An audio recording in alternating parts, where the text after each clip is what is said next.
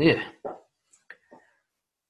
Alrighty, welcome along to what will be an interesting webinar, I'm sure. One that we've needed to have for a while. I think there's been a lot of discussions in the Brojo community about views, perspectives, beliefs on women as a group. And anybody, well, basically anybody who's interested in women in any way has beliefs that are formed around uh, them as a group, whether you're dating or in a relationship. Um, I'd actually be really interested to know what kind of beliefs gay guys have around women, because the kind of beliefs we'll be talking about today are almost all related to having a sexual interest in women and the kind of headaches and difficulties that come up with the pursuit of, of a partner and, and sex and all those things. So I want to really start by saying that having beliefs around women that make dating difficult or make women seem intimidating or hard to understand or frustrating, that's all very common. We can see in the Brojo community through the chats and Facebook and uh, and in real life that a lot of us struggle to understand them as a group, and we form beliefs about them that we feel are very true, and yet they don't help us and they're not shared by people who do very well with women. So, what we're going to be looking at today is comes a lot from my own personal learning. I've, I've been on a big learning curve around my beliefs around women. They used to be very, very unhelpful, particularly in terms of dating and relationships. All the beliefs I had basically prevented me from finding a partner. And since then, I've discovered that there's lots of other beliefs that other guys have that are equally unhelpful, though different to the ones I had. The kind of beliefs I had were very much in the worship woman category. I saw them as these kind of impossible goddesses that I was scared to um, hurt or get in trouble with or anything like that. I looked up to them and worshiped them. And I've found since then that there's also a kind of misogynistic range of beliefs at the other equally harmful end of the spectrum. People who look down on women and see them as a as a inferior subgroup that frustrate them and they feel entitled to things from that group. And it doesn't matter whether you worship them, look up to them, or despise them and look down on them. Seeing them as a group that is different to us men is the unhelpful part and anything whether it's positive or negative if you see women as a group as different primarily to men. Uh, it starts to become difficult to interact with them date them and form relationships. And so that's what we're going to be talking about today. I'm going to be essentially trying to challenge the beliefs that you probably have around women in the way that i was challenged that helped me help me reform the beliefs. And it's not so much about disproving what you believe in but just bringing in a little bit of doubt, a bit of optimism that maybe you're not right about this all the time. And maybe there are exceptions, and, maybe there are opportunities where you thought it was just impossible, and so on. I want to I want to hopefully give you guys just a bit of hope, I guess, that your impossible view of women that makes it impossible for you to form relationships with them and, and interact with them properly is not true there is a better view, a more accurate one, a more truthful one that will help you. And it will help you because it's more truthful. Essentially, all the people out there that you see interacting very well with women and dating, relationships, just daily conversations, flirting, the guys who get it. And I don't mean the kind of smooth, suave manipulators, but the guys who are just naturally confident and successful with women without even trying. What we're going to be talking about today is what they believe different to you, what they know that you don't, and why it is that it's so easy for them. Because it's not to do with anything that you can see, it's not where they look or how rich they are or any of that stuff. It's all to do with what they believe. You change your beliefs around women, you change your experiences with women. Simple as that. The same as anything. Like you change your beliefs around money, you change your experience with money. You know, you change your beliefs around nutrition and exercise, and you change your body. So this is about changing your perspectives of women. And as we sort of just get started, I want you to just bring to mind the perspectives you have around women that are strong and long lasting, but you suspect might be unhelpful. What beliefs do you have about women as a group that you are pretty sure are not making things easy for you in dating and relationships? You, you see a lot of pain coming up for yourself somehow in relation to these beliefs. And even if you believe the beliefs are true, if you're like, well, that's just the way they are, you know, just just notice the belief and just be prepared to loosen your grip on it just a touch. So if you believe in it 100%, let's see if we can get that down to 99% today. Okay, let's just insert the possibility that it's not always that way, at the very least. And also open your mind to the possibility that maybe you're completely wrong. It is possible as a human to feel 100% certain about something you're completely wrong about. We all do it, and it's one of the hardest things in self development to accept is that that utter certainty that we have with all our pieces of evidence and proof from our experiences in life is actually totally wrong. Like I used to think people um, didn't appreciate me. I was certain of it. I could I could clearly see people didn't appreciate me. You know. Um, and yet the truth was, they didn't like me people pleasing. And once I stopped people pleasing, they totally appreciated me. So people were, couldn't wait to appreciate me. I was making it hard for them with people pleasing. And yet I was certain they didn't appreciate me. When the truth was, I was making it impossible to appreciate me. I was too needy. Uh, yeah, Tony, thanks for being on the call. And uh, if you want to share any examples, we'll address those. I'll do it anonymously because we've already got a big list here and we might cover yours incidentally. So let's get, that's enough foreplay. Let's get straight into it. We're going to start with what I think is the number one belief that causes all the difficult beliefs. So this is the kind of this is the doorway into unhelpful beliefs around women. And that is a simple one all women are the same. If you believe that, if you believe that women as a group are homogenous, they are all the same, then millions of other beliefs about that group can form. And if that original belief is wrong, then all the beliefs that come off it are wrong. So if every belief you have around women starts with the premise all women are the same, or at least they're all the same in this area, then you're just going to go completely off track. So I want you to notice how ridiculous that sounds. All women are the same. If you want to know how ridiculous it sounds, how about me saying all men are the same? Think of one guy you know who's different to you. Different in almost every way. You know, if you're an introvert, think of an extrovert. If you're a nice person, think of an asshole. If, if you're self-deprecating, think of someone who's grandiose. You know, if uh, if you're very bookish or an engineer, think of someone who's artistic and creative. Think of how different you are just to other guys. And then ask yourself, how can I come to the conclusion that all women are the same when I can clearly see that my own gender is wildly varied, huge spectrum, a range of different personalities and characteristics and traits and preferences and skills and masculine to feminine everything. And yet you think all women are the same. And a lot of people beg this question. They think all women are the same without thinking about it. They just go to like, say, we look at one of the other beliefs. You need to be rich and good looking for a woman to like you. For a woman to like you. For any woman to like you. It's for all women because they're all the same. You know, you can see a lot of the beliefs that we cover today. As soon as they say women are, then you beg the question that they could be different. That any belief you have about them, there could be exceptionals.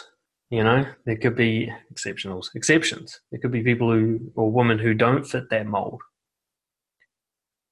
I can tell you right now, if, if, you take nothing else away from this webinar, if you can have a little bit of doubt about the idea that all women are the same, you can break down all the other unhelpful beliefs because this is the one. where even if you've had 10 women in a row who treated you badly, the possibility that the 11th will be different, particularly if you change and you choose differently. You know, that if all women you know are superficial, that maybe the 11th one will be deep and meaningful. The possibility that they're not all the same, even if you've had a homogenous experience. So, the problem a lot of guys have because of the way they are, they only attract and interact with a certain type of woman. And so, their entire experience is of one type of woman. And so, it's reasonable um, to assume, well, I'm seeing a broad range of women and they're all the same. When the truth is, you're actually seeing a tiny slice, a niche of women, and they're the only ones you can see because you have a certain filter. For example, if you're very needy, uh, you're only going to attract and keep other very needy women. You know, if you're very superficial and flashy, you're only going to attract users and, and, and gold diggers. So you think that that's all there are, but actually you are repulsing away the other types of women. You're not seeing them, you're not meeting them, they're not spending any time with you. And so you don't even know that they exist. Right? but I'll give you some examples.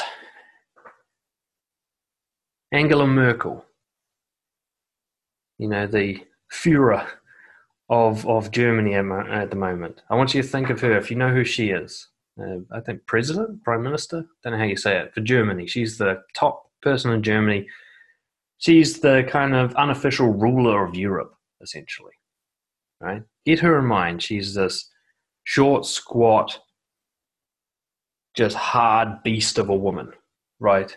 To run Germany and essentially run the entire European Union, you can't be a Barbie doll, right? You have to be a masculine beast, and she certainly is. You would never beat her in an argument. You'd never fluster her. She is stone cold killer, right? She's exactly what she needs to be to run one of the most kind of headstrong countries in the world. Now compare her to Paris Hilton. Are they the same? They're both women. What qualities do they have in common? Any? Because I'd argue basically none at all. They're completely polar opposites. Paris Hilton is superficial, flashy, feminine, extremely feminine, obsessed with appearances and the approbation of the crowd and approval. Merkel, she doesn't give a shit what you think about her. She just wants power, influence, leadership. She's basically a dude. You know, she is all masculine. So the idea that those two are the same is ludicrous. So if even those two are different, then how can all women be the same? Okay. Ronda Rousey, the MMA fighter. There is basically nobody listening onto this call who could beat her in a fight. Okay. Now compare her to Taylor Swift. Are they the same? Do they have a lot in common? Really? One is all about fitness, fighting, masculinity, dominance, aggression. And the other one is all about art and love and fame. Are they really the same person? Because if they're different, we now have two examples of women who really don't overlap in any way. Venus Williams versus Rihanna right? Masculine and feminine again. Your confirmation bias to keep the all women are the same narrative going will mean that you exclude evidence like this all the time without even noticing yourself do it. You just kind of ignore the obvious facts that many examples of individual women differ vastly. That there are women who are almost the most masculine that they can be. They're, they're more masculine than most men, right? And there are women who are as feminine as a princess in the Disney movie. And there's everything in between. So, how can they all be the same? The same would have to be such a vague, broad thing. I mean, There are women out there who have hysterectomies. They don't even have female reproductive organs. So you can't even use really biology to lump them in a group together. There are women out there who have uh, XXY as their genetic chromosomes. So they're not even XX. Technically, they're women, but they're not even genetically the same as other women. So the idea that they're all the same is fucking ridiculous. But I used to believe it. I used to think, well, what works on one woman will work on the other, or the way one woman acts represents all women. And yet it's as ludicrous as saying all dogs are alike or all men are the same. Every individual has their own nuances and uniqueness. And when you get them all together on a spectrum, you can find two that are completely different. And they don't even overlap. They don't even like crisscross in the middle somewhere. You know? I mean, compare a lesbian to a straight woman. They don't even like the same thing sexually. How could they be the same? But what you get is you get confirmation bias. At some point, your brain decided it was easier to interact with women if you just lump them all in together as one group. It just simplifies things. And in this process, two devastating problems occurred. One is you saw them as different to yourself. There's the men group and the woman group. And so the dynamic of them being enemies with each other or being at odds with each other immediately arises. Whereas if we're all humans together, that doesn't happen. But as soon as it's men versus women, you no longer see them as a fellow human, you see them as this other group, right? Fear will immediately um, arise because we're naturally afraid of others. And the second thing with confirmation bias, of course, is that you immediately dull out all the evidence of the nuance and the differences between different women. And you just start to look for how they are the same. Proof. You know, if one woman rejects you harshly, and then a little while later another woman rejects you harshly, you go, see, look, two in a row. Proof that they're all mean to me, you know? Except you've met two out of about three and a half billion. Not exactly a scientifically representative sample. Yeah? Three and a half billion, by the way. People underestimate what a billion is. It's a thousand millions. Okay? So three thousand millions of females out there. And you think they're all the same? You have to work pretty hard to believe that except you don't because of confirmation bias. You're just cherry picking evidence without even knowing that you're doing it. And of course, this combines with something even worse, which is self fulfilling prophecy.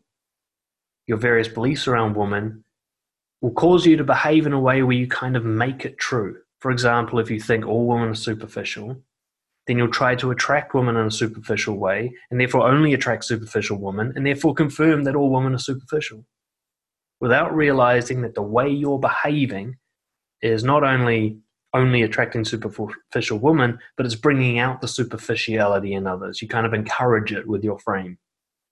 So there might be a woman who's kind of on the fence. She can be superficial, but she could also be deep. It depends on who she's interacting with. Well, with you, she's only going to be superficial if you think all women are. Well, the guy who's like, all women has depth to her. Every human has depth to them. You just got to find it that guy's going to bring out the depth. He's going to call out people. They're going to be their best selves around that guy. You know, the best that they have available. He's the kind of person who could transform Paris Hilton from, you know, dilettante or whatever you call it to someone who can actually have a meaningful conversation. He'll bring that out of her. It's really hard to see this. This is one of those ones where you feel it's really certain because self fulfilling prophecy is just like this thing that feeds itself it's like a it's like smoking like the the more you smoke the more you want to smoke. It just kind of it's a self-contained circular system. So you combine confirmation bias. You some point in the in the past thought okay all women are the same. How can i look to see if that's true rather than how do i disprove it? And then because you behave according to that belief you actually encourage them to behave that way whilst also still cherry picking evidence. And so you end up with the certainty they are all like this. And yet, if you're careful and you think back, you'll find exceptions. To all the beliefs that we talk about today, you'll find exceptions. You know, think all women are seeking approval, and then you think, well, I don't think Angela Merkel is, or my mum doesn't, or that girl I used to sit next to in high school didn't. And you can start to think, well, there were a few exceptions, but you justified those exceptions away. You know, well, that was just one of a kind, all the rest are the same, or whatever. Instead of go, wait, no, that's an exception. That means at least one isn't. How can I say they all are if one isn't? You know, we've got to start saying some are or most are. And if that if that's what happens by the end of this, is you can get to a place where I think, well, I used to think all women are, now I just think most of them are. There's possibility there. You're probably still very wrong about the most thing. At best, anything you believe in is some women are. But if you can go to most rather than all, you leave yourself this niche of opportunity like, okay, there's some who aren't. So how do I find those ones? Some who aren't bad in whatever way I think they're bad. You understand you've got masculine and feminine as a spectrum. We can see there the difference between Ronda Rousey and Taylor Swift. Two opposite ends of the spectrum. One's very feminine, one's very masculine. And then you've got the ocean personality traits, you know, openness, conscientiousness, extroversion. Are the other ones? The anxiety, you know, neuroticism and agreeableness. You know, everybody's different on all of these. So you take five personality traits on a spectrum of masculine to feminine, and you have almost endless variations. So, personality wise, there's basically no two women who are the same. They'll be slightly different, a few points off, which changes everything. Changes their behavior, changes their beliefs, changes their relationship um, paradigms, it changes how they treat people, everything. So, how can they all be the same? So, what I'd suggest is a new belief system to implement, which is how are they different from each other? And how are they the same as me? So, rather than looking how are they different from me and how are they the same as each other, reversing it. How is this woman unique to all the other women I've met? And what do we have in common? It'll undo some of the confirmation bias. You actually start to look for counter evidence now and I, I recommend you you fully look for counter evidence because you need to balance the scales. You're already looking to prove that all women are the same. You're doing that all the time automatically. You can't even turn it off. So in order to get to some sort of level of accuracy, you have to counterbalance by going, well, how are they different from each other? And how are they the same as me? To eventually get to a point where you see all, wom- all women and indeed all humans as unique, and you see all women as humans like you you get to that, your problems with women end, essentially. Really. If you can see the humanity in women, you can see how they're like you and how they're different from every other human, how we're all different from each other, but we're all kind of the same. If you can see all of that, then they're not some intimidating beast or some inferior race or that needs subjugation. They're, they're just other humans. And it's very easy to connect with other humans. It's very difficult to connect with a different species. Try to assess each individual on, on value spectrums rather than she's just a woman. Just well, how honest is this one, or you know, how masculine is she, or you know, how much respect does she treat others with? You know, looking for the nuances in the individual. I'm going to talk about other beliefs here today, but that I think is the key one. If you get that one sorted, your problems with women are over. It's as simple as that. Okay. So, Let's go into the more specific beliefs that branch off this all women are the same beliefs and are now beliefs about all women. Okay. So I had uh, at least three guys come through from the group with their own specific ones, which I thought were actually pretty representative of most guys. So I'll tackle those ones first. We'll get through as many as we can in the next hour. I've got a list that probably goes way beyond that, but um, we'll see what we can do. Okay. This one from uh, my man Darren. The idea that you need a relationship, that your worth depends on your ability to get with women, and that your girl has to be amazing by other people's standards. So this one's kind of a social one. The idea that your worth of a man depends on your interactions with women. Essentially, if you do well with women, you're a good guy. If you do poorly with women, you're a bad guy. If you're in a relationship, you're doing well. Uh, if you're single, you're doing poorly. This kind of assumption. Okay. So, like with all the beliefs, we need to look for counter evidence. Okay, so the belief that you need a relationship to be a good person. Well, I did a little bit of research. I found three guys who all have partners. You may have heard their names Adolf Hitler, Joseph Stalin, Kim Jong un. These dictators, ferocious sociopaths responsible for the murders of millions and millions of people, all had partners. So are they good people? They're men who did well with women. Does that make them good? Is there any exception to this? I also found, I was looking for examples of all sorts of things. Um, Socrates, one of my favorite uh, philosophers of all time. Now, who knows if he even really existed because of the evidence of the times, but there's a, there's a lot of interesting stories about him and his wife. His wife is often described as a shrew, whatever that meant back then, but doesn't sound good. and and she would often harass him in public and, and make fun of him and make him look stupid. so basically, so Socrates himself had an awful partner, you know, but what a great man. And I did. I won't go through the list, but I did a bit of research and found a whole bunch of uh, high profiles or celebrities and leaders that I like who are rumored to have partners that are just awful. You know? So even great men can have an awful partner. What about gay guys? Elton John, Freddie Mercury, Neil Patrick Harris. These guys can't get a woman. They wouldn't want to. Does that make them bad people? Or are they still great artists? Keanu Reeves, Leonardo da Vinci, Isaac Newton, all single. Keanu Reeves had his uh, partner die when he was younger and decided to never have a partner again because the heartbreak was too much. Leonardo da Vinci was dedicated to his work. Isaac Newton was probably just too much of a nice guy nerd. All of these guys were chronically single. Does that make them any less? for the belief that you need a relationship to be a good man, or you need women to like you to be a good man, or your woman that you do have has to be approved of by others. For that to be true, you have to care a lot about what other people think, and specifically a certain type of person, imaginary person. You have to care what imaginary people think. Because you might believe that you get a lot of judgment from public around your relationship status or the woman that you do attract. But the truth is, most of that is voices inside your head.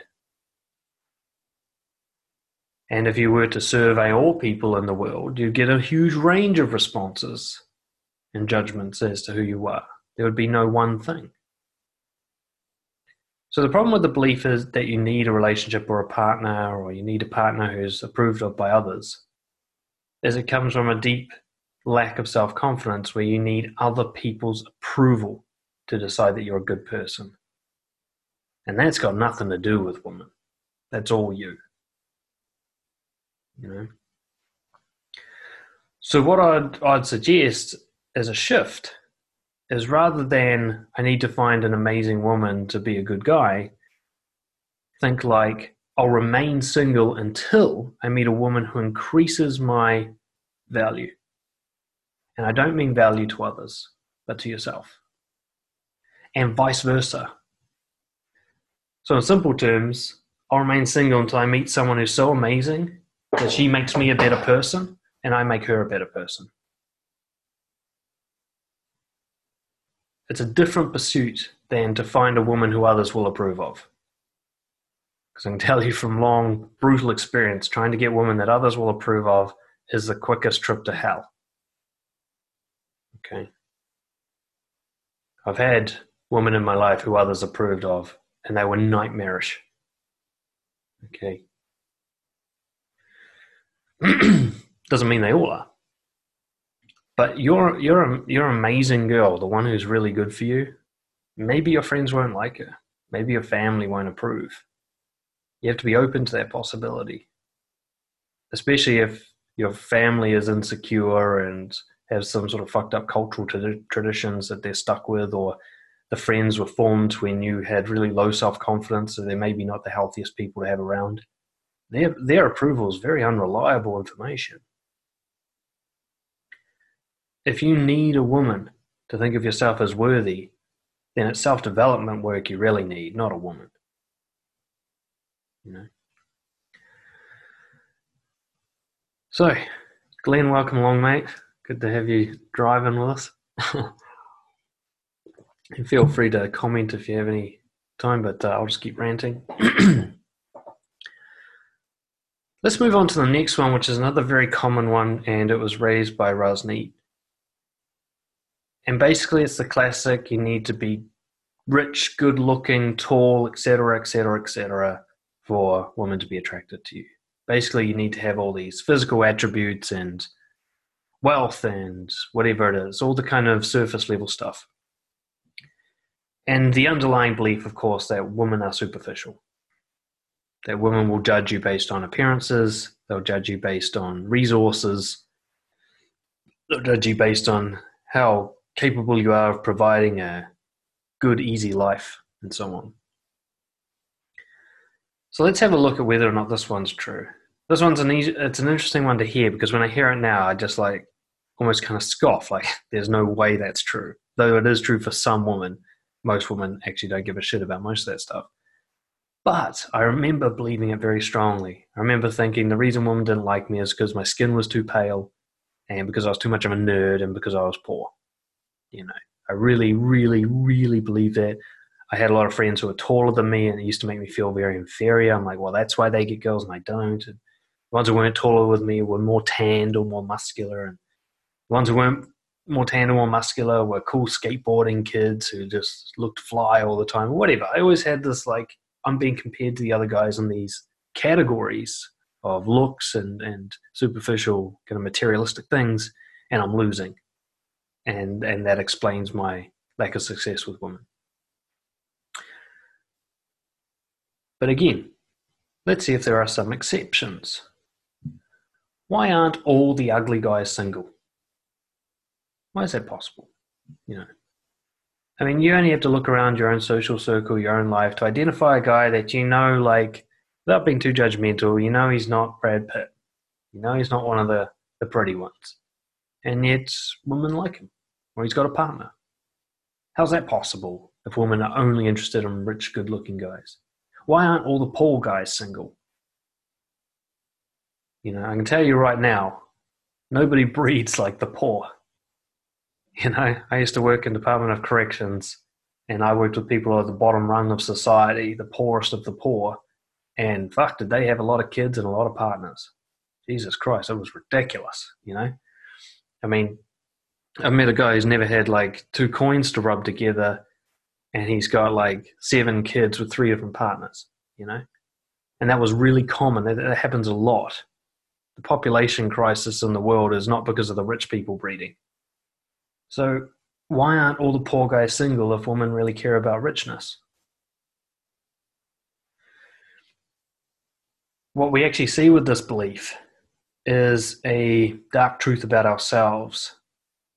It's a thing called projection or countertransference, which is beliefs that you have. You project them onto others and assume the other people have them. It's a very common thing to do as a human. We basically all do it. We go, other people are like me in this kind of fundamental way. So if you think that other people are materialistic, odds are it's because you are. And you're assuming they think like you. And the way to kind of prove this is you'll find that most guys who think that women care about how rich and good looking you are are only interested in hot women.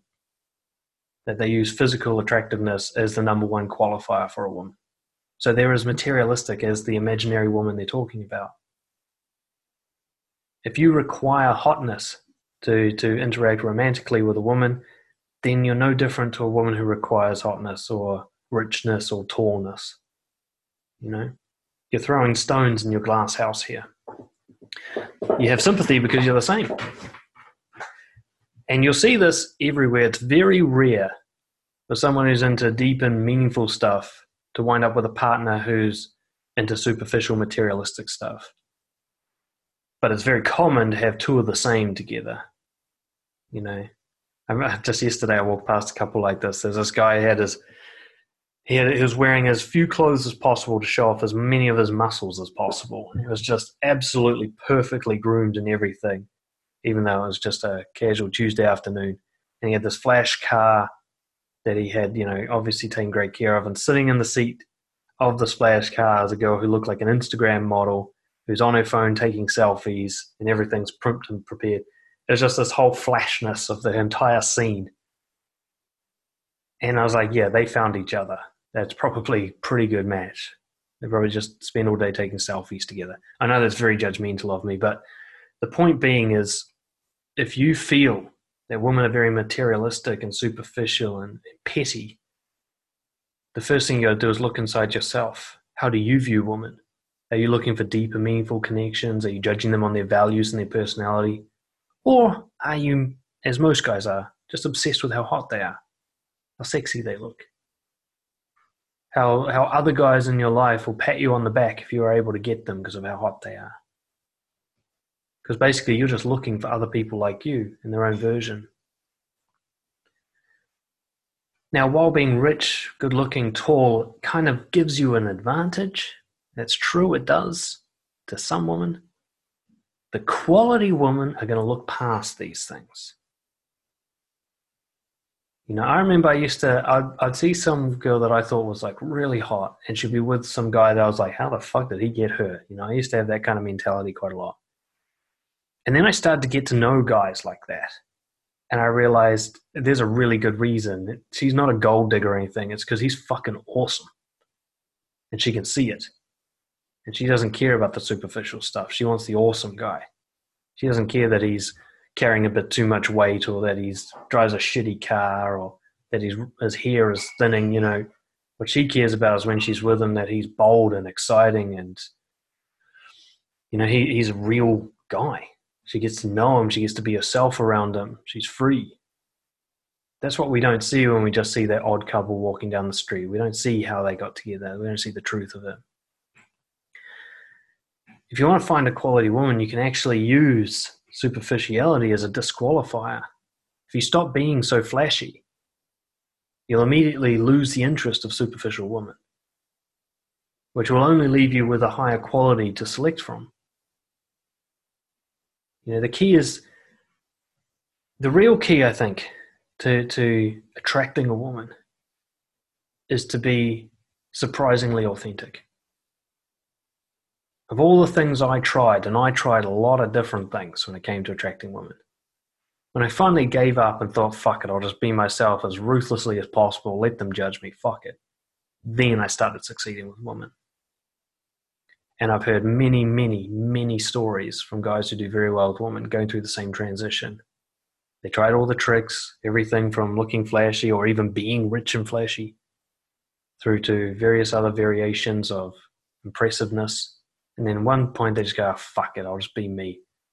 I remember the first time I was aware of this, uh, my flatmate and I went to go to a bar, and for once he just couldn't be fuck getting ready. He didn't shave or put on nice clothes. He's still smelly from work.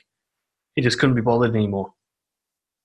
And I couldn't believe how much female attention he got that night. All the, the prettiest girls at the bar were just all over him. And I was just blown away.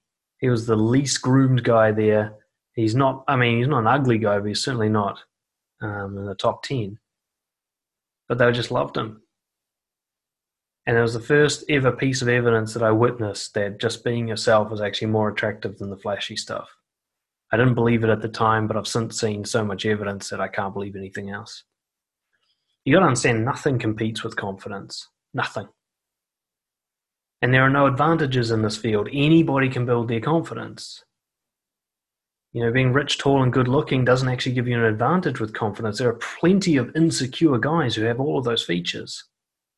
And there are plenty of guys who have none of those features and are very secure and confident. Fact is, having natural kind of talents like being rich, good looking, tall, whatever, it can actually reduce your motivation to work on yourself because things come to you easier. There's not enough of a crisis. It's the guy who's had nothing who can build up to anything, you know? So rather than trying to become rich, good looking, and tall, it's a much more effective pursuit to become confident.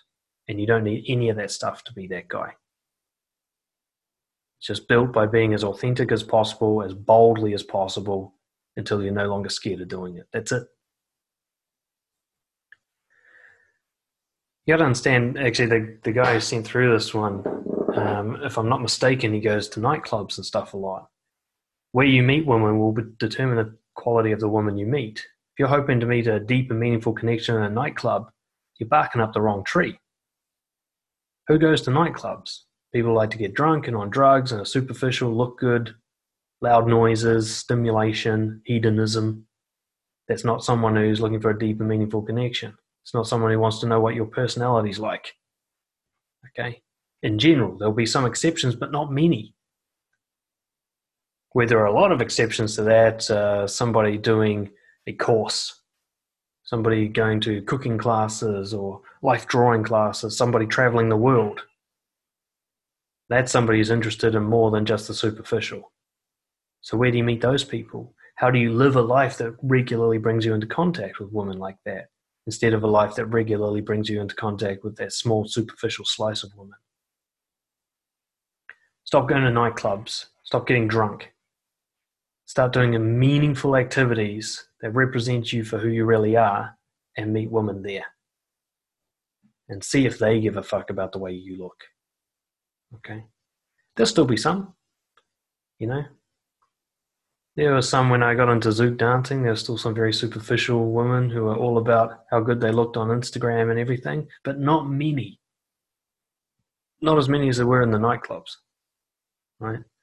There were many more who wanted to get to know people, who could show up in public just wearing like, uh, you know, track pants and no makeup. You know, they didn't care about that kind of stuff as much. And ironically, that's well, not ironically, but that's where I met my wife. You know, and it was easy so that's my thoughts on that one. Moving on to the next one. Classic nice guy one sent in by Dustin. I really appreciate him sending in this one because this is the the absolute nice guy trauma. Which is women should just love me the way I am. Why do I have to try? It's so unfair. You know, I don't know how many times I've had this thought myself.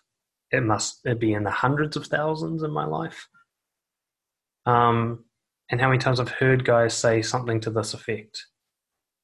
Just this kind of agony of, come on, I'm a good guy. Love me. You know, I've been so good. I'm such a good boy.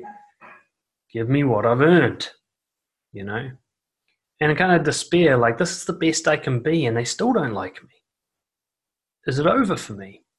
You know, do I just not have anything to offer? It's a very depressing feeling. Uh, it, it can be overwhelming and very dark. You know, sometimes it's not really entitlement as a feeling, but it's just pain. Like, fuck, they just don't like me, and this is the best I can do. Now, I want to call this one out. This is a typical nice guy belief. Okay? I'm a catch because I'm a good person. And unfortunately, it's often reinforced by people close to you.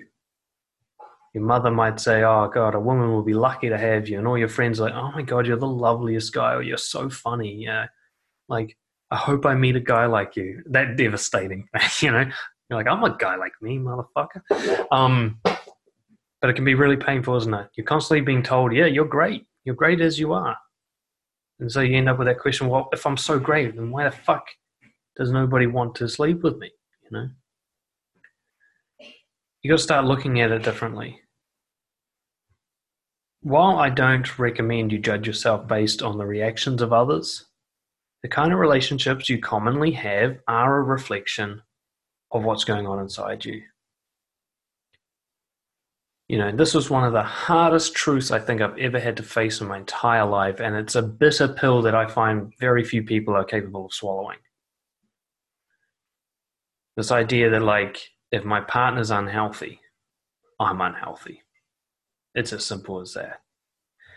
That's the weirdest way that I discovered this was actually I was at a bar and this drunk guy came up to our table and just started talking with us and he was kind of funny and we are having a lot of jokes. And he stopped and got all philosophical for a second. He's like, you know what, you know what? Good cunts find good cunts. And it was it was like a light bulb went off. I'm like, that's right, they do, you know? It's like you find your like. And I extrapolated on that idea for many months afterwards. That guy just the fact that I remember it today just tells you how significant it was, even though it was just a joke for everybody. But I was like, no, that's true. I, I've always found people like me, whatever like me is. When I look back and I observe it um, with a detached perspective, I was most of my life surrounded by people with confidence problems. They might have been the popular kids at school, but they were not secure. They were very insecure people a lot of the time. And the women I attracted were fucking emotional nightmares. You know? They were very unstable and unpredictable and deceptive and they hurt my feelings a lot and and I thought, well, either all women are like that, or I tend to end up with a certain type of woman, which means the common denominator is me. And this was really hard to see. I could see it in others very easily. I had friends who would just go from one disaster of a relationship to another, both guys and girls. And I'd be like, well, you're the common denominator. Stop blaming other people. But I just couldn't turn that torch on myself. You know, I didn't want to. But eventually I had to stop. It's actually shortly after I read No More Mr. Nice Guy. I stopped and just said, okay, what I'm getting is what I am. The friends in my life, the women in my life, they are a reflection of me in some way. This isn't like a random lucky dip. I'm attractive to and attracted to a certain type of person because of the way I am. What I came to realize later is that my attraction itself, even physical attraction, was skewed by this. I was, it was so weird. It took me, I used to try and explain it to people and I couldn't make them understand. Like, I was really attracted to single mothers without realizing they were single mothers it was the weirdest thing, one after another. You know, wake up with them the next day and she's like, oh, by the way, I've got to tell you, I've got a kid. I'm like, another one? Now, there's nothing wrong with a single mother. How did I just keep, like, of all the women in the nightclub, I only found the single mothers? How is that possible? Well, how is it the girl that seemed so fun on the first date? By the fifth, I'm like, Jesus Christ, this person's going to burn my clothes or something. She's off the fucking charts. Again and again and again, without exception. There were no exceptionally great, healthy women in my life. There were a lot that seemed that way at first, but I was like, you know, there's something deep in me, below my conscious awareness, that recognizes something deep in them and is attracted to it. And many years later, the description I came up with that is they needed fixing. That's why I like single mums. There are single mums who are very confident and so on, but they're not at the nightclub. I was finding the ones who weren't who had left mum at home, you know, left the kids at home with grandma so they could go partying and get some dick, you know, that's that's the girls I was finding. And I just somehow knew it. I'm like I can fix this one. She's gonna need me, and so on. So that was my attraction. My attraction was actually this very dark thing. um, and what was funny is as I worked on myself and developed myself, my physical attraction changed. I actually started to find different women attractive. It was in the little things in their eyes and their smile, girls that I would have looked past for many years because they weren't flashy and glossy and Barbie dollish. And the ones that I used to be attracted to, I started to see the cracks in the facade, you know.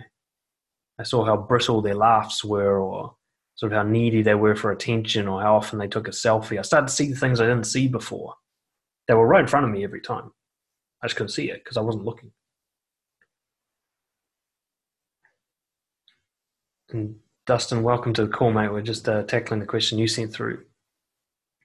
So, as idea, women should just love me the way I am. What I'll say is the truth is the type of woman who love you tell you a bit about the way you are.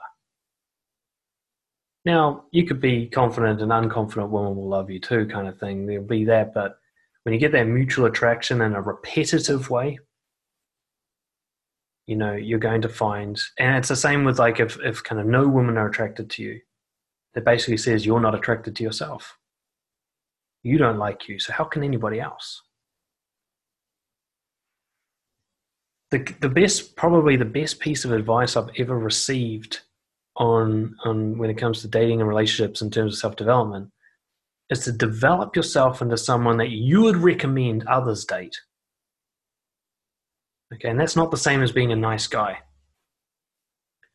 but someone you hope your daughter would find, someone you would want your best friend who's a girl to end up marrying, someone who would be a good father, someone who would be a great leader, perhaps, someone that you would be like, that guy's the man.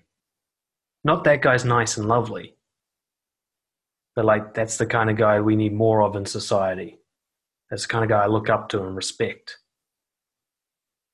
You become that, then you've actually become attracted to yourself, essentially. Okay, you you like I like this guy. You know, and it's different to how a nice guy likes himself. Nice guy thinks I'm entitled because I'm a good person. It's not the same. He doesn't respect himself. He isn't the kind of guy he would look up to. He isn't the kind of guy he secretly envies or admires, you know.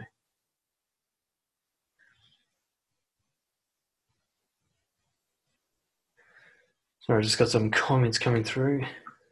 Come on. Says, I hear what you're saying about reflection. You know, some of the aspects I'm attracted to are vivaciousness, engaging, sexiness. And those women often, un- often unstable. So I'm not attracted consciously to that instability or deceptiveness or something that goes along with it. What I'd say to that is that there are women out there who are vivacious, engaging, and sexy without being unstable. And you're not finding them for some reason. You're finding the other ones. So, you know, there's a sexiness I like in any kind of woman, but some of those, there's a great darkness underneath it. comes from like the chaotic wildness of feminine. I find that very attractive. Right? But there's those who have it under control and they don't harm others with it and they're responsible. And there's those who aren't. And they're wild and they destroy lives. Um, first appearances, they can appear to be the same. But they're found at different places. There's different patterns of behavior over time and so on. You know, and there's also, and this is a key one. What I've discovered, there's a lot of women who I call on the fence, which is they can be amazing and they can be awful, and it depends on who they're with. They have the capability for both. And this is actually probably true of men as well. We've got the capability to be great men or to be low men, depending on who we're influenced by. We're on the fence. If we're around great people, we step up. If we're around awful people, we kind of slide down. And so what you'll find is you you might get uh, like a vivacious, engaging, sexy woman, and she can go either way. If you're insecure in yourself, she'll go the dark way. She'll test you and push your buttons and start big arguments and be really wild and chaotic. But if you're really strong and confident, you're not going to tolerate any bullshit and you respect yourself more than your need for sex, she might step up. She might kind of pack up her baggage a little bit and, and get it sorted for you you know, she might be inspired to greatness. I think I've talked about this with a few clients before. There's a kind of a bell curve of women. There's those who are just outright fucking disasters and there's nothing you can do about it. They're in the nightmare kind of end of the spectrum. They're just broken. Just like there's that in men as well. They're kind of broken people. And then the other far end of the spectrum, super uber confident woman who will never, you know, they're just ideal to be with, sort of thing. But most are like in this big hump in the middle. And they can go either way. They fluctuate. You know, there's some woman who could be great as a partner, but they've got a history of being awful too, just like we have, you know. And there's others who, you know, they they generally do quite well with their life, but they can if they get with like a an abusive guy, they just go downhill with him. You know, they're not strong enough to maintain themselves. They're on the fence. So you got to look at those those women who are on the fence. Which way do you tip them? Do they step up when they're around you? or does their behavior deteriorate? Now, it could be you're with someone who's at the end of the spectrum where it doesn't matter what you do, they're going to be nasty. And you've got to ask yourself, why am I attracted to that? There's also some who you're actually somehow triggering the worst in them. You bring out their user, you bring out their abuser, you bring out the narcissist or the superficial in them. You know, I, I used to see this in like a little experiment I'd do in bars where a woman would come and flirt to try and get a free drink. I'd say, come on, you're better than that. And some of them would step up in response to that. They'd be like, fine. They'd like have a conversation with me and they'd realize, okay, I'm with a guy that I can't be like that with. I gotta, I gotta step up my game if I want to be with this guy. And there's others who just get nasty at me if I was like that. I'm like, okay, there was no chance with that one. I'm not saying it's like a scientific test or anything, but it's just interesting to see how some were like, they're waiting to see how I'd react as to what kind of girl they were going to be that night. You know, were they going to be an honorable kind of girl that lives by values or were they going to be a superficial user? It depended on how I reacted to them.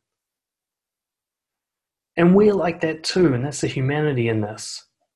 You know, you'll know it if you're around guys who like, say, if you're surrounded by a group who are really, I don't know, misogynistic, and you've got like a tendency of it you'll slip into that puddle with them. You know, you you go down that dark road. Whereas if you're around guys who, you know, are really humanistic and love people, you'll find yourself sort of stepping up, looking at the good in people. You can feel that pull either way, which is partly why it's so important for your relationships with women to be surrounded by great men, to have that influence. the idea women should just love you the way you are. Yes, I agree you should be yourself but that doesn't mean you deserve a reward for doing nothing. Okay? Doing nothing with your life, you're going to get people who like those who are doing nothing with their life. You can imagine what kind of people they're going to be. Yeah? You gotta understand, women are not here to fix you. They're not here to give you self acceptance. You've got to do that. That's your job. If you're all insecure and fucked up, it's up to you to sort that shit out, not them. They're not going to save you, you know? and you're not there to save them. You want to get to a point where you would date you, you know, in a non gay way. Let me have a look. Got some stuff coming through here.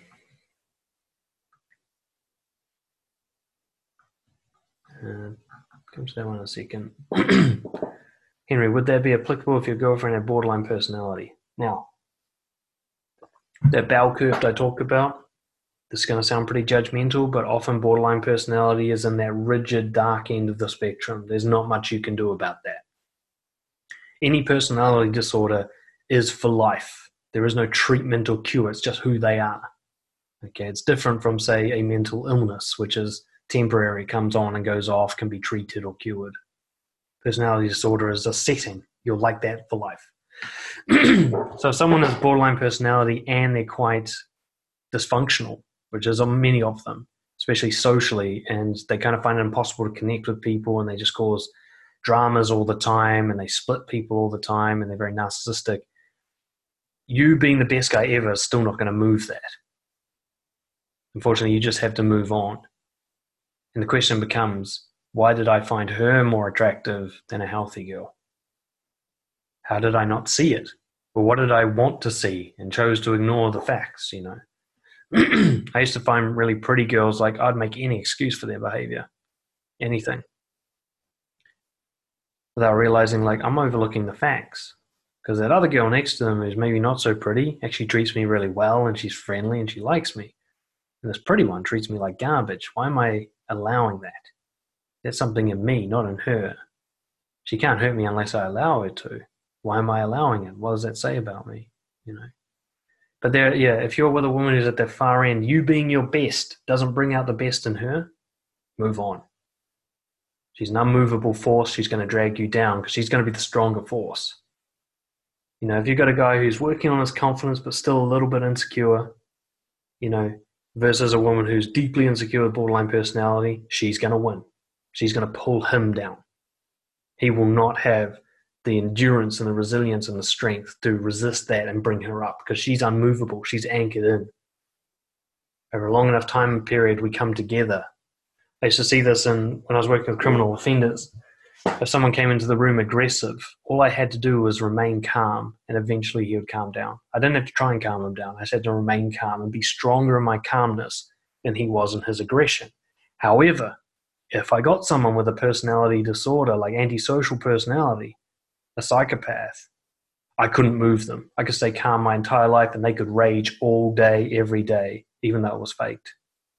That was stronger than I was. So I had to use different approaches with them.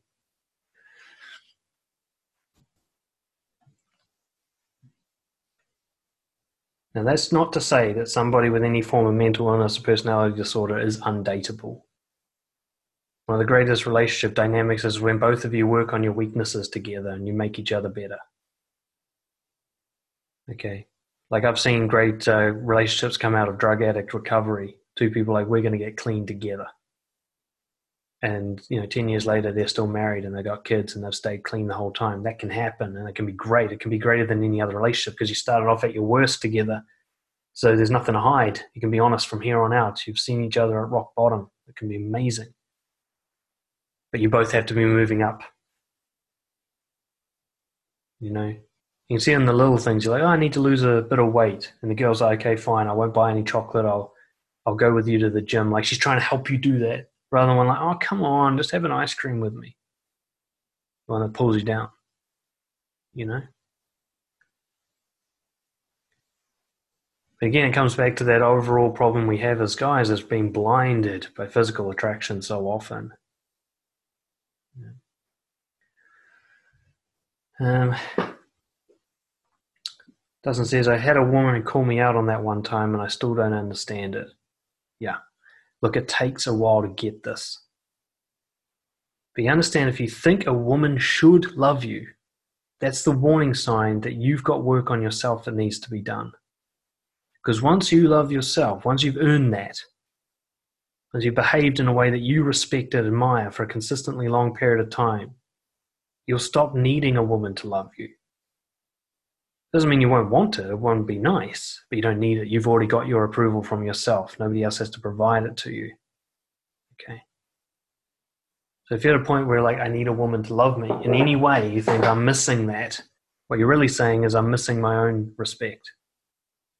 I'm missing my own kind of uh, confidence and self love, and that's what needs to be worked on. Not getting a girl. In fact, you should work on that before trying to get a girl, because you're only going to find girls who are like you if you're like that which is other girls who need a guy and they're desperate and so on. That's why I recommend generally that people stay away from online dating because there's only one reason to be on online dating to find someone because you need them. Right?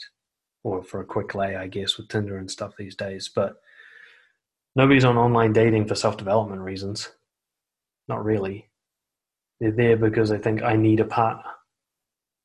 Whereas the great women to date aren't on online dating they're at the dance class or they're traveling or they're at the cooking class or they're starting their own business or whatever. They're doing shit with their life beyond trying to find someone. That's somebody's working on herself and you can just go and work on yourself right along next to her. You'll both accelerate your growth together. So when I say borderline personalities down the bottom, I, I don't mean that somebody who has mental problems or emotional problems is undateable and disqualified. It's are they working on them? you know, are we going to be able to work on this stuff together? The answer is yes, great. If they're like, no, I'm staying the same, fuck you, nothing wrong with me, that's not going to go well for you. Simple as that.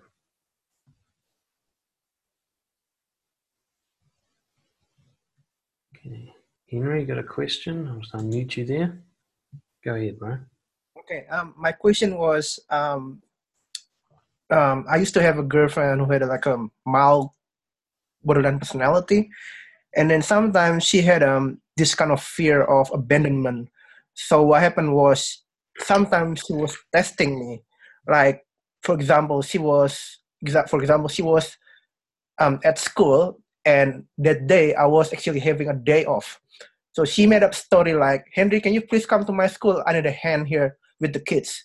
And when i turned up there and she said like oh don't worry i got it handled so I felt like she, she just wanted me she just wanted me to be there to see her. And then there was an one occasion it happened like three times on different occasions that I felt that she was she wanted me to be there. So she felt like actually I loved her or I actually I put some effort to see her. You know, so she just made up some story like, oh, I don't need you anymore right now because it's already been handled. But yeah, she just made up some story that I had to be there for her. So I was thinking like, if I stood up and then I realized like, look, you're just talking bullshit. I don't take that anymore. I, I felt like I could have saved the relationship. What do you think? Possibly, if you had stepped up, she might have changed, but unlikely. If she, if this is a symptom of her borderline, she probably does this with people all the time, and she's just compelled to do it. She can't kind of turn it off. What I would say is, again, when it comes to people who are on the fence, these women who are on the fence, you know, you talk about uh, shit tests in the pickup artist world all the time. The response to a shit test might knock her either way. So if you play the game, she'll become a game player. But if you say, wait, stop, I don't do this kind of stuff, be straight up with me or we're done, she might step up. So, you know, I, am about to release a, um, a podcast on relationships and stuff like that. And I talk about this a lot, which is when you meet a girl and she's still engaging in some of the poor behaviors that she's used to doing to protect herself in dating. You know, she's going to develop these defense mechanisms. Give her a chance by calling it out. To say, look, I know you have to do that because dating guys is fucking awful these days, but don't do it with me. Okay? We'll, we'll just be straight up and honest with each other. We'll have something different here, you and me.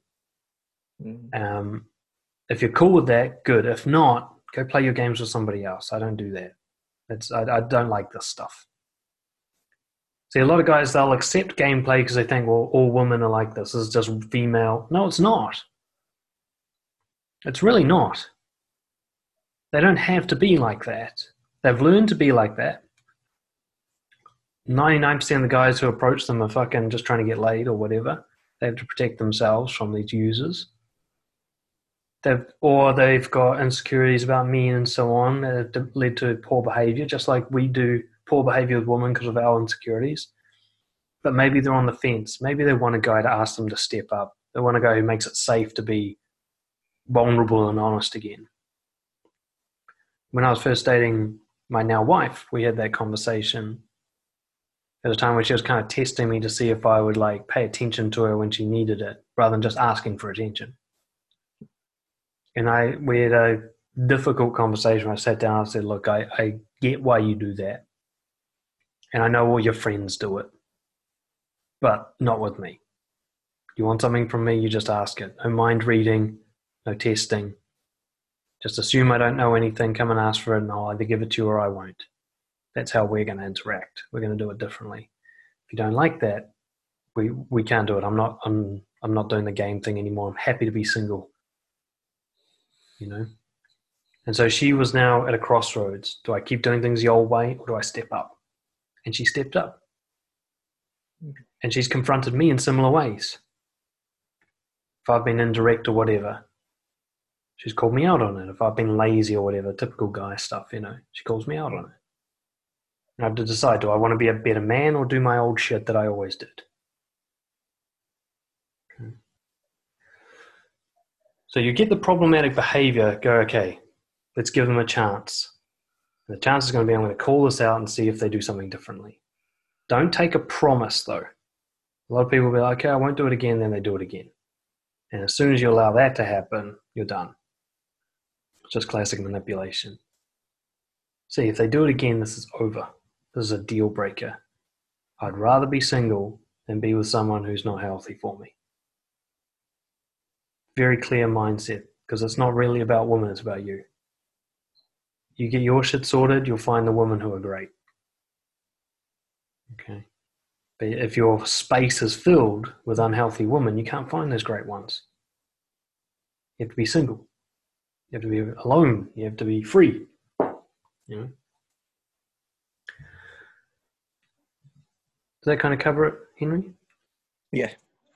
Cool. Awesome. No worries. Um, Dustin says, I've always felt like I put effort into developing myself, but in appearance to other people, it doesn't look like I put forth effort. Okay, the idea that like you're trying really hard, but nobody recognizes it, I'm guessing. Um, again, it, it comes down to not doing it for other people. If the people around you don't notice, fuck it. You know you're doing it. You just keep doing the work. The person who's right for you will appreciate it. Okay? And if you're surrounded by people who don't, then you're surrounded by the wrong people. This isn't a woman problem, it's kind of a logistical one. Had a lot of guys lately talking about how they just feel unsupported by their friends and family and they just kind of end up with the wrong people all the time. Gives you the impression that all people are bad for them or that they're a loner or that there's no one good out there or whatever. But it could just be you're living in the wrong fucking town. You know, you've got the wrong circle. You're doing the wrong activities. You know, if you like if you go and meet all your people at nightclubs, you're going to meet nightclub type people and only nightclub type people. They are not representative of all people. Right? They're very different from rock climbing people and book club people and travelers. These are all quite different personality kind of spectrums. And if you're constantly surrounded by unsupported personalities, you got to change up your life. You got to find different people doing different things who when you talk about self development, they go, oh, that's interesting, rather than like, gay. Right? You got to find the people that respond positively to the work you're doing. Okay? But you don't want to find women who respond positively to your most deepest, kind of poorest behavior. If you on your worst behavior, being manipulative, needy, whatever, makes a woman attracted to you, that's a woman you need to stay away from because she's like you and she's going to bring as much misery as you bring her you know as Dustin says, it can be a struggle to find what am I doing that's only for me. Well, if you can first make the commitment to being single for life, if that's what's required, then it becomes a bit more obvious what's only for you. If you go, okay, would I do this if it didn't have an effect on making women like me? You start asking that question. It becomes difficult. Like a, a lot of guys think they're working on themselves, but they're really doing it for this other outcome of approval from some other person. You know, and they confuse the two a lot. The key is it's to find those activities where nobody else noticed, but you're just like, fuck yeah, I did it. That's what you're looking for. You know?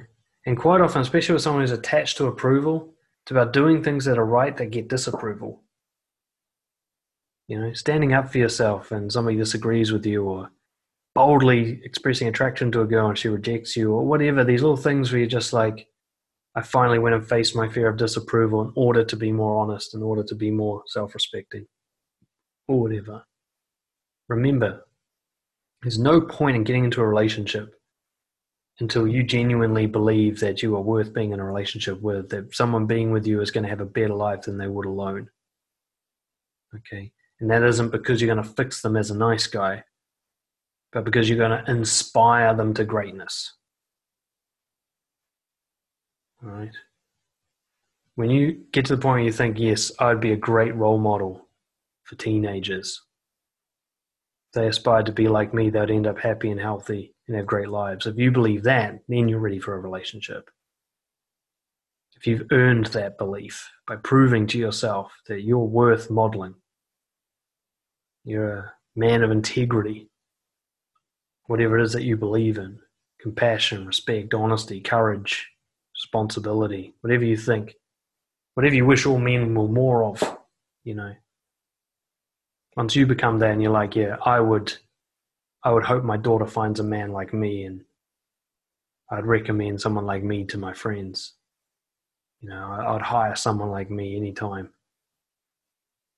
Then you go looking for a partner, and you'll find different women to the ones you've been finding. I'm conscious of time. I've got a massive list of beliefs, and we're not going to get close to getting through them in the next 10 minutes. But I might actually do a sequel to this one because there's just so much to talk about here. So we won't rush it. Okay. I'll try and cover one more here. Actually, no, I want to go back. Um, Tony wrote something here. Let's see.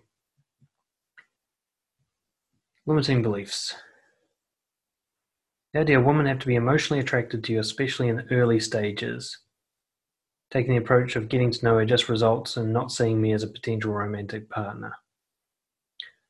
Ah, okay, so this is kind of like the friend zone thing. You get to know someone and the kind of sexuality of it dies, I guess, the romance of it dies. Um, let me just have another read of that. And there's another one there. Am I superficial if the first thing I value in a potential partner is their physical attractiveness? Surely it's not too much to ask for that she's physically appealing. I'll, I'll deal with that second one real quickly. There's nothing wrong with valuing physical attractiveness. It's how it's about how highly you value it. Is it number one? Because that's fucked up. One of the things you got to think about when it comes to a partner is how much value does physical attractiveness bring into a partnership? Does it make her a good mother? Does it make her a loving partner? Does it make her someone fun to travel with? What is the actual value of physicality? You know, if you were blind, how much would you be missing out on? A lot of people put physical attractiveness right at the top. Like if she's not hot, it's not worth it. Why? So your friends will pat you on the back? Okay. I mean, when you even when you're having sex with someone, it's not like they're at a distance and you get to see their whole body. You just see like bits of skin and you know elements. It's not even that important to sex. Why do we prioritize physical attractiveness so highly? When actually all it's needed is just the bump from friend to more. You know, just enough to be like, yeah, I would sleep with her. That's all it needs in order for this to be a romantic relationship. But we put it like, no, if she's not hot, I don't care what the other qualities are. There's no point in even exploring this. Okay. And then we wonder why the women we meet are superficial. Well, we're projecting that superficiality. Uh, we're saying you got to be hot for me to like you, for me to think you're worth talking to, for me to approach you. Right? And now I'm pissed off that you think all men should be six foot tall. It's the same thing, same standard. But you got to think if nobody else could see her, is there any value in her being hot? Does that make her a better partner than others? Because if not, then why do you value it so much? Okay. Now, that first one, let me just see if I'm already covering that. Let's scroll down. Yes, Dustin says, I think it's acknowledgement for other people. Yeah, for most of us who went through high school, there'd be a lot of shame in having a girl that others didn't find attractive. You get shit for that in certain groups of friends. I know I would have and did. You know, our conversations were always started with how hot was she? You know, followed by did you fuck her yet? It was very, very physical. There's no like, is she a good person? You know, did you guys have anything great to talk about? Did she treat you well? There's none of that. It's just, was this a good looking piece of meat and were you able to put your penis in it? You know, no wonder we have fucked up views of women. No wonder we struggle to connect with them. Tony, that first one you put through, I'm going to put on to next week because I need some time to think about it. Okay. And today I'll just, I'll move on to the next one, but I'll save your one. Um, and I might uh, clarify with you in private what it means exactly. I'm just going to put that on the list here. Okay.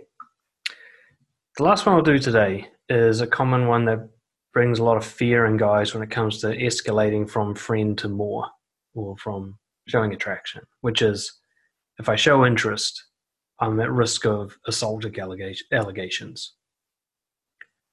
So even before the Me Too movement, many guys had this fear like if I show sexual interest, a negative reaction could actually be really bad in terms of consequences. She could yell rape, she could tell guys, other people that I'm a creep, all the way through to assault charges and me not realizing I crossed some boundary or whatever. And and I used to just have this kind of innate, vague belief that just expressing attraction somehow harmed a woman. And it might take specific examples in my mind, like her not wanting something and me pushing too far or something, but mostly it was just like I just felt this repulsion from it. I was scared that I'd do it wrong and someone would get hurt. The problem is this is creates a self fulfilling prophecy where a guy becomes so hesitant and indirect in showing interest that he actually increases the likelihood that he's going to do something wrong.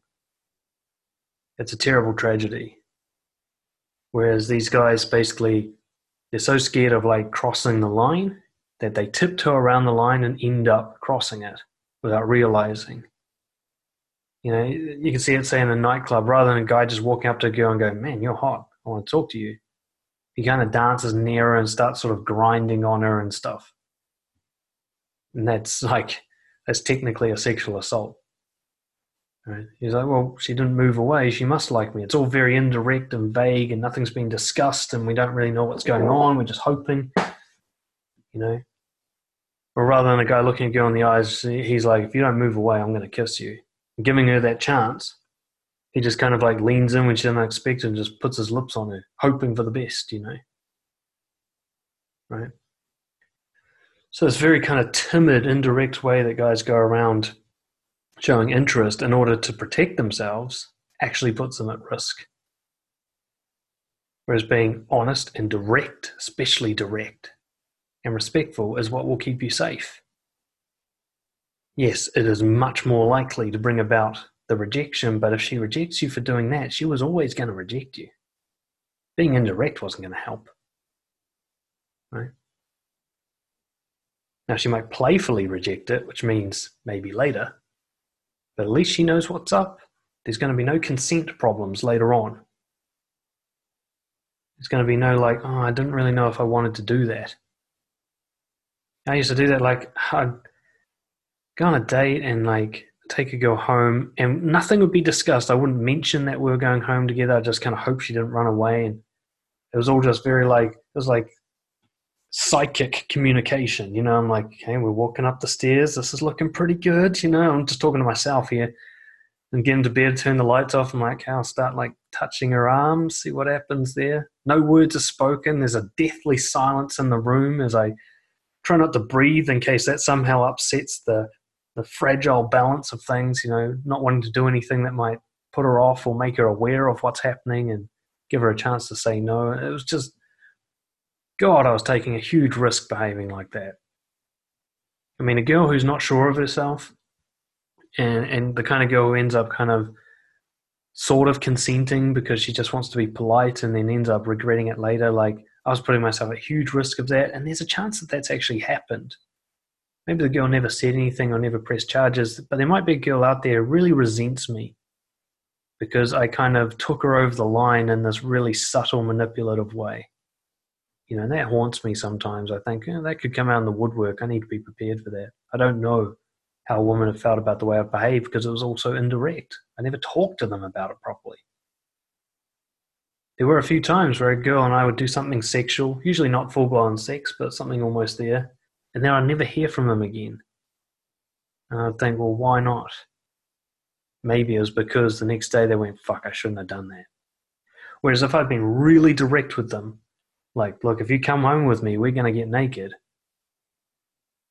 Then it's kind of like, okay, she, she has to tick the box now and choose and commit to that decision. And I've given her an out. I've said, look, don't do it unless you're sure. Right? So that way she doesn't wake up the next day and go, fuck, did I really want that? She wakes up and goes, fuck, I signed up for that. that that's in there. Know, that's that. I, I wanted it. I must have. Don't avoid discussions about consent. Dive into them. Be prepared for the awkwardness. You're allowed to say, Are you sure you want this? But guys are so obsessed with getting laid that at the point when you need to say that, they're scared to say it in case she says no. They don't want to wreck the balance of things, they want to just follow this through. Rather than being prepared to lose it all right at the finish line, kind of thing. And understand that woman's far more likely to sleep with you later on and get into a relationship later on if she's allowed to say no now. And you're far less likely to fucking end up in court. Okay? Guys are so worried about expressing attraction and stuff because they think of the Me Too movement and being seen as a creep, but no girl has ever really described a direct, honest, respectful guy as a creep or made allegations against him. You know, I'm actually working with um, more than one client, but one client in particular who's got false sexual allegations made against him by a very dangerous and unstable woman. But he was deeply insecure and everything when he met her, and everything was very indirect. And you know, he was drinking when they slept together, so he can't remember things properly, and so on. That's a very dangerous situation to be in with a dangerous woman. If you take care of yourself confidence wise, if you're prepared for a no, if you dive into it to make sure that by the time you get a yes, there's no doubt about it, then you're never going to be at risk and especially do not have your first sexual uh, experiences with a woman under the influence. Most guys seem to rely on alcohol or even other drugs to kind of get them across the line. You know, but I've had too many times in the past where, I, like, there was one girl scared the shit out of me. She woke up, we woke up the next day, and she said, Did we fuck last night? I was like, Oh my God, you don't remember? Jesus Christ, that terrifies me. How can you not remember? I remember every kiss I've ever had, let alone that. Like, there's some people who black out drunk.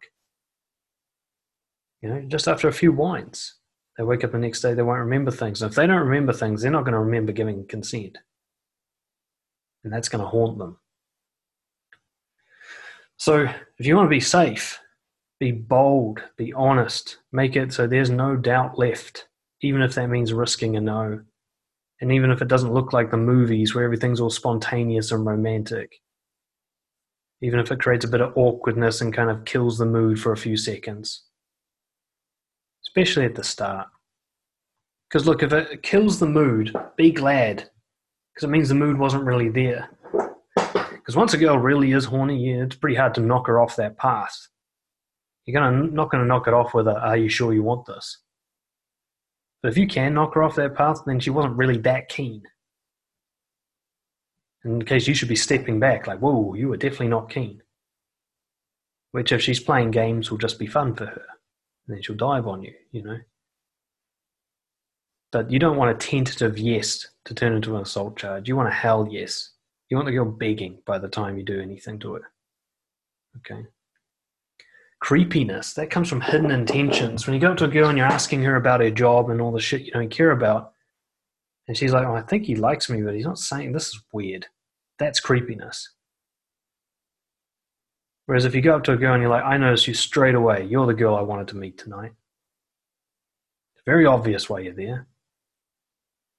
Now she can say no straight away kill this right before it even begins which is actually the least painful way to lose it but straight away, you're like, okay, if this goes anywhere, we both know what's up.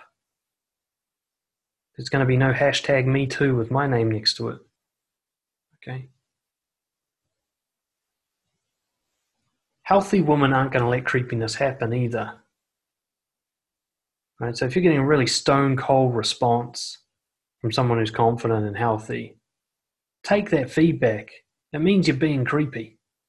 That doesn't mean you're a creepy person, it just means you're being creepy right now. Okay, lesson to be learned there. We've all done it. You know, I remember this one girl who came over from Australia to stay with me, and I kept trying to hit on her, and she was just so obviously uncomfortable. But I was doing all this pickup stuff, and I was trying to like plow through. I'm so glad that she had the stones to like really tell me to stop and push me away. Because the way I was that night was not healthy. You know, I didn't even want to that much. I just wanted another lay under my belt. I was just obsessed. So, if someone's pushing you away for being creepy, go, okay, so that's the kind of woman I'm probably looking for. Not all the time. Women reject kind of by natural default a lot of the time, I think, to protect themselves. But if you come in direct, you're going to know exactly what you're getting yourself into, and so will she. It's nothing to be afraid of. You'll know you, that's the best way to protect yourself. Okay. You're not going to get an assault charge from coming up to a girl and saying, Look, I think you're the most gorgeous girl in the room. I had to say hi. It's not going to happen. But if you get really drunk and take her home and start like touching her arm and like slowly easing in there and not talking to her, that might end in an assault charge. Okay. So rather than like, oh no, if I show interest, I'm going to get in trouble or I'm going to hurt someone, think more like, I'm going to distance myself from gameplay. I'm going to stop doing things the way everybody else does them. Stop pretending this is a movie. If she's playing games, I'm just going to move on. I'm not going to play fucking games here. Flirting and teasing and all that's fine. But if she's like really indirect about what she wants to the point where I really don't know if she likes me or not, fuck it, I'll move on. If nothing else, this will provoke her into being more direct. You know, you kind of want to encourage them to say no. They're really into you, this will only make you more attractive. You know, I used to like when I finally got this. I used to say to girls things like, "Look, if you're going to reject me, do it now because I'm going to keep escalating this thing. I'm way too into you to stop now. So push me away quickly." I'd like tell them to say no rather than hoping they'd say yes. You know, it's a great way to flirt. Say, look, I, I just can't keep talking to you because it's just you're turning me on too much. You know, that way she comes home with you. There's no doubt about what's happening. You're not friends, you know. She doesn't have to go suddenly surprised, like, ah, wait, this isn't what I wanted. She knows what she's getting into.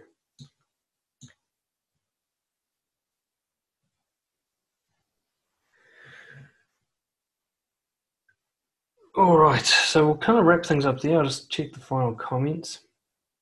he says, I haven't met any woman in New Zealand that's affected by Me Too movement they all respond nicely to my compliments. I'd say that's because you're doing it right, probably. You know, you get a compliment right. I'll tell you about one time where I sort of saw this properly. I went up to a girl in a supermarket and I just said, uh, I can't remember what I said, something like, oh, I just think you look really cute today. And she's just like, uh, I have a boyfriend, like this kind of like uh, reaction. I said, Oh, it's fine that you have a boyfriend. I'm not hitting on you. I just wanted to give you, you know, some recognition. And she just changed instantly. She's like, oh, thanks, blah, blah, blah. Instantly, when she realized, oh, this guy isn't trying to, this isn't some sneaky trick. This guy still wants me to have the compliment, even though I've made myself unavailable to him. You know, she just clicked. And you can do that. You can rescue something there. You come up to someone, they're like really uncomfortable. You say, okay, well, see, you're getting really uncomfortable here. I just wanted to pay you a compliment. I'll, I'll move on. You just keep the compliment. I'll go over there and you can give another woman hope like huh, maybe not all guys are losers you know dustin says i like that you're putting emphasis on if things get ruined. Probably wasn't going to happen regardless of your confidence. Yeah. So basically if a girl's really into you you can't really ruin it by being honest. Okay that's that's only in the movies. If you being honest ruins it there was nothing to ruin. It was kind of all based on fantasy anyway.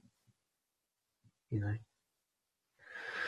So I think we're just going to have to call that part one because I've still got the beliefs of women are manipulative and dishonest, women are more emotional than rational, disagreeing will kill your chances, they don't want to see your weaknesses, they don't want sex as much as men, hypergamy. There's so many more to go through here. But the main one, especially for those of you who came in later, was right at the start the belief that all women are the same. All these other beliefs stem from it. And that's actually the worst belief of them all, because they're not. There's a huge range of masculine to feminine, all the different personality traits, and millions of different variations. If you can see each woman as an individual human to get to know, then everything changes and you don't have to worry about any of this other stuff. Okay, so for those of you who came on late, go back and listen to the recording, the beginning of the call, because I think that was the main point. Thank you guys for coming along. Please send through any other beliefs you want to get covered. This might end up being a trilogy or something. Um, and anything that we did talk about that you feel is unfinished or didn't quite cover it for you, you know, I really want to get to the bottom of this because I've got to tell you, you get your beliefs sorted, the experiences will change. When you get to the point where women are just human beings, they're just people you connect with, some are good for you and some aren't, and your job is just to go to find the ones that are and let go of the ones who aren't. You don't have to try, you just be you be the guy that you would want people to date. Be the person that you respect and admire. And then see who responds to that. You know, there's no such thing as rejection in that world, it's just discovery. Everything changes. And final thought you've got to remember a woman can't complete you. Right? Your insecurities about yourself won't go away because you get a girl, because you get laid or you get a relationship. In fact, they'll just be heightened or they'll morph into something else. Low self worth will turn into jealousy. Jealousy will turn into possessiveness. You got to get that shit sorted before you get into a relationship. Okay. the dating process can be a great way to sort that shit.